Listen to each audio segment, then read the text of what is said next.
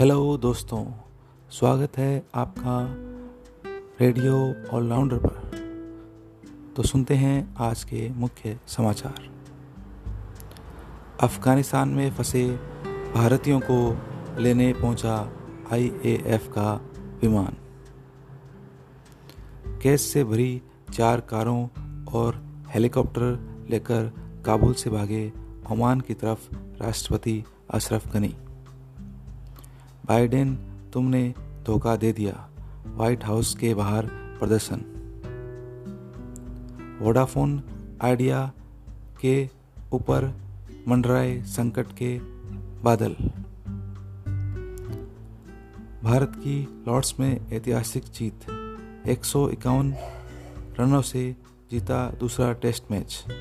K L Rahul को उनकी बेहतरीन पारी के लिए मैन ऑफ़ द मैच का पुरस्कार दिया गया।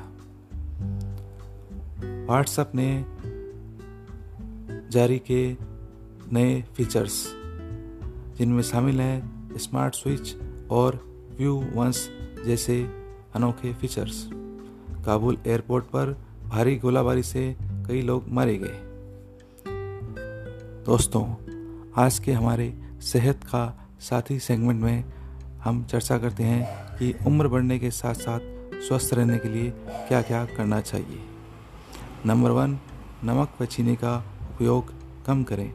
नंबर दो, नियमित रूप से व्यायाम व प्राणायाम करें।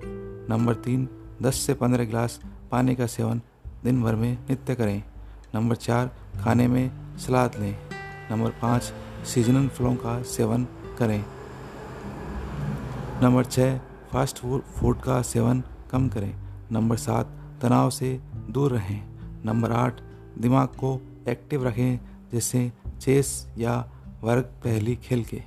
नंबर नौ, फैट की मात्रा ज़्यादा न लें। नंबर दस, खाने में दालों का इस्तेमाल करें। धन्यवाद दोस्तों सुनने के लिए।